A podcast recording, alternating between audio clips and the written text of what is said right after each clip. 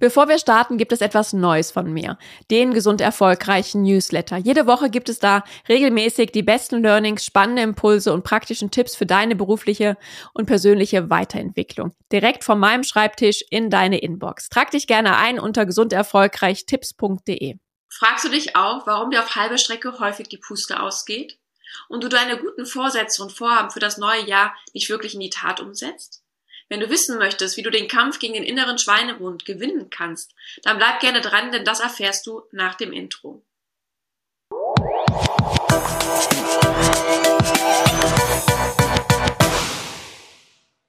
Hallo und herzlich willkommen zum Gesund Erfolgreich Podcast.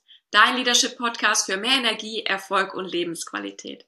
Ich bin Sarah Potempa und ich freue mich sehr, dass du wieder dabei bist. Denn heute möchte ich mit dir darüber sprechen, wie wir es schaffen, wirklich dran zu bleiben unseren guten Vorsätze fürs neue Jahr und Vorhaben auch wirklich in die Tat umzusetzen, motiviert zu bleiben und den Kampf gegen den inneren Schweinehund zu gewinnen.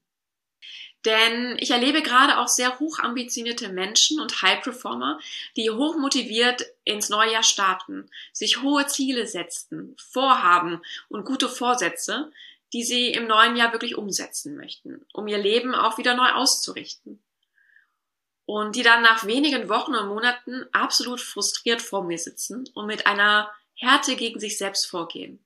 Da kommen dann Sätze wie, boah, ich habe einfach nicht die nötige Disziplin. Ich bin einfach ein fauler Hund und krieg mein Hintern nicht hoch. Nicht ziehe ich wirklich richtig durch. Und vielleicht kennt ihr das von euch auch. Ich auf jeden Fall schon. Denn auch ich habe es viele Jahre versucht, gute Vorsätze in die Tat umzusetzen und bin häufig leider kläglich gescheitert. Und ich kam mir dabei schon immer ein bisschen vor wie bei dem Film, ich weiß nicht, ob ihr noch kennt, täglich grüßt das Murmeltier.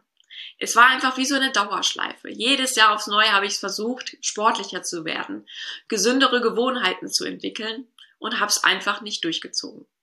Doch woran liegt es, dass uns auf halber Strecke häufig die Puste ausgeht? Dass wir einfach nicht dranbleiben? Denn meistens starten wir ja hoch motiviert, gerade im neuen Jahr.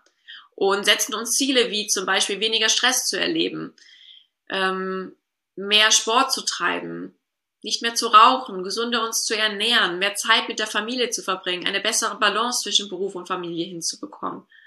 Vielleicht mit einem neuen Hobby zu starten oder ein altes wieder aufzunehmen. Oder beruflich durchzustarten, den nächsten Karriereschritt anzugehen.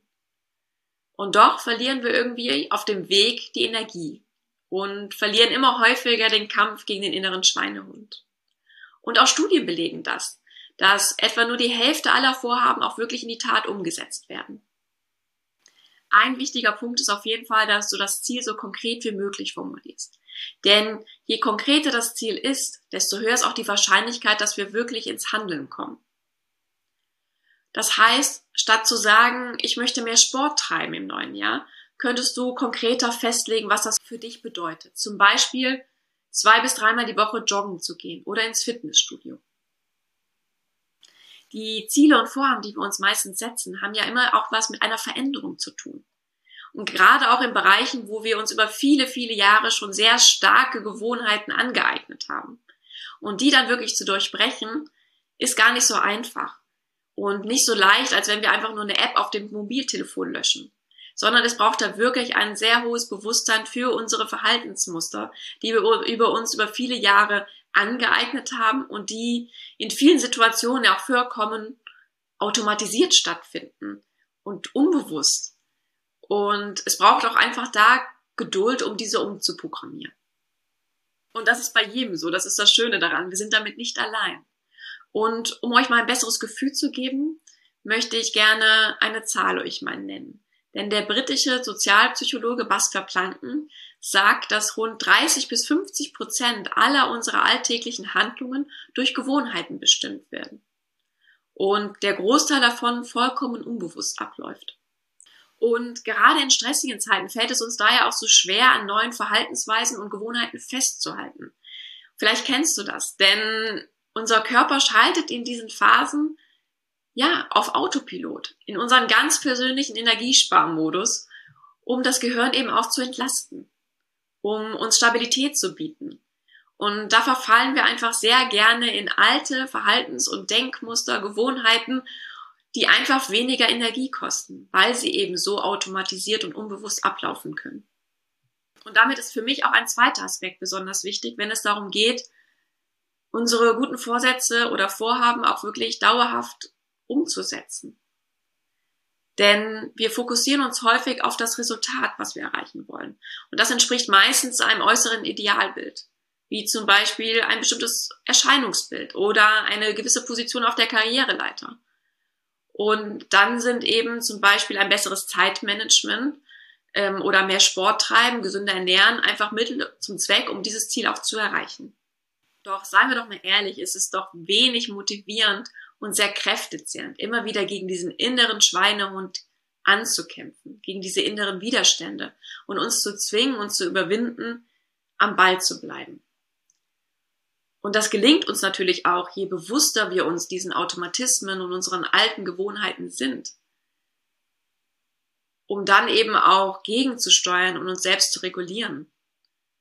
Aber wir können natürlich unsere Motivation auf ein ganz anderes Level heben, wenn wir auch mal den Blick hinter die Kulissen wagen und mal eine andere Perspektive auf unsere Ziele einnehmen. Was meine ich damit ganz konkret? Oft steckt doch hinter dem Vorhaben und dem guten Vorsatz ein ganz anderes Ziel, was wirklich attraktiv für uns ist, was eine ganz besondere Sogwirkung hat, weil es einfach intrinsisch von innen heraus motiviert ist. Und somit lohnt es sich einfach auch mal zu schauen, was ist denn das Ziel hinter dem Ziel? Was ist denn der höhere Sinn? Warum will ich das eigentlich so sehr? Ja, lass uns das doch mal zusammen durchspielen. Denn ich kenne das von meinem Vorhaben, endlich sportlicher zu werden, sehr gut. So war das aber lange Zeit einfach nur der Wunsch, weil es irgendwie dazugehörte, weil irgendwie jeder regelmäßig joggen ging in meinem Umfeld, ins Fitnessstudio, schwimmen oder sonst sehr aktiv war aber es war nicht wirklich von innen heraus von mir. Ich war da nicht wirklich motiviert. Ich hatte viele tote Mitgliedschaften, äh, mehrere Yogamatten, die wirklich unbenutzt waren. Meine Jogging-Schuhe hatten nicht wirklich viel Profilabrieb über viele Jahre, weil ich einfach nach kurzer Zeit wieder aufgehört habe. Das änderte sich bei mir erst, als ich das Erlebnis hatte, dass mein Aufzug in meiner damaligen Wohnung ausfiel und ich vier Etagen mit vollgepackten Einkaufstüten nach oben musste und ich oben wirklich aus der Puste war. Und ich mir dachte, hm, das kann es jetzt nicht sein. Denn mein eigentliches Ziel ist, dass ich wirklich auch im hohen Alter noch fit sein möchte. Geistig, aber auch körperlich, damit ich noch viele Dinge erleben darf. Und das ist für mich die Motivation, jetzt regelmäßig Sport zu machen. Ich möchte fit sein und etwas Gutes mir tun. Und das ist für mich das Ziel hinter dem Ziel, warum ich jetzt geschafft habe, endlich wirklich auch regelmäßig Sport zu treiben. Ja, und so kann hinter dem Ziel, sich gesünder zu ernähren, auch das Ziel stecken, eine Person zu sein, die auf die eigene Gesundheit achtet. Und hinter dem Vorhaben, mehr Zeit mit der Familie zu verbringen, das Ziel, auch ein liebevoller Vater und eine liebevolle Mutter zu sein. Und wenn man das auch im beruflichen Kontext betrachtet, dass der Wunsch nach einer beruflichen Neuorientierung, ja, da kann das Ziel hinterstecken, zum Beispiel, dass man an einem Arbeitsplatz arbeiten möchte, wo man sich wirklich mental und körperlich und gesundheitlich wohlfühlt. In dass man in einem Umfeld arbeiten möchte, das einen nicht krank macht. Oder dass man eben sich persönlich auch weiterentwickeln möchte und sein volles Potenzial leben möchte. Ja, und wie du siehst, kann das Ziel hinter dem Ziel sehr unterschiedlich sein. Das ist etwas sehr Individuelles. Und daher frag dich doch einfach mal, was du mit deinem Vorhaben wirklich erreichen willst. Was ist dein innerer Antrieb? Was ist dein Ziel hinter dem Ziel? Und damit kommen wir nämlich auch zu dem dritten Aspekt, der für mich ganz wesentlich ist bei dem Thema. Und das ist, dass jede Veränderung auch immer etwas mit deiner eigenen Identität zu tun hat. Und daher sollten wir uns auch immer überlegen oder uns mit der Frage beschäftigen, was bedeutet denn das Vorhaben für unsere Identität? In meinem Beispiel ist es zum Beispiel gewesen, dass ich das Bild hatte, dass ich unsportlich bin. Und somit musste ich mich damit beschäftigen, was diese Veränderung, dass ich regelmäßig Sport treiben möchte, auch mit meinem eigenen Selbstverständnis zu tun hatte. Dass ich also von dem Bild der Unsportlichen hin zu einer Läuferin wurde, einer sportlichen Person. Und je bewusster ich mir das wurde und je stimmiger es sich immer mehr für mich angefühlt hat, desto leichter fiel es mir auch, regelmäßig Sport zu machen, regelmäßig laufen zu gehen und das auch wirklich mit einer hohen Motivation und Freude. Ja, und der Autor und Gewohnheitsforscher James Clear sagt, every action you take is a vote for the person you wish to become. Und das ist für mich der vierte wesentliche Aspekt, den ich euch heute gerne mitgeben möchte. Denn auch kleine Veränderungen können Großes bewirken. Ja, und er beschreibt in seinem Buch Atomic Habit oder eben zu Deutsch die 1%-Methode, dass wir uns zwar große Dinge auch vornehmen können, aber dass es uns leichter fällt, diese auch umzusetzen, wenn wir mit kleinen Schritten starten. Dass wir bereits mit einer einprozentigen Veränderung Großes bewirken können, da wir so auch zum Ziel kommen. Und dass es leichter ist, wenn wir die Hemmschwelle möglichst gering halten, damit wir dranbleiben und auch Erfolgserlebnisse haben. Und somit starte einfach mit Dingen oder überleg dir einfach mal, was kleine Schritte sein können, um dein großes Ziel zu erreichen, um dran zu bleiben. Und was können Dinge sein, die du direkt in deinem Alltag umsetzen kannst? Somit sind es für mich vier Aspekte, die wesentlich sind. Einmal, dass das Ziel so konkret wie möglich ist, dass du das Ziel hinter dem Ziel kennst, dass du dir überlegst, was die Veränderung auch mit deiner Identität zu tun hat und dass du dir ja auch kleine Schritte überlegst, Gewohnheiten, die dich dann auch zum großen Vorhaben bringen.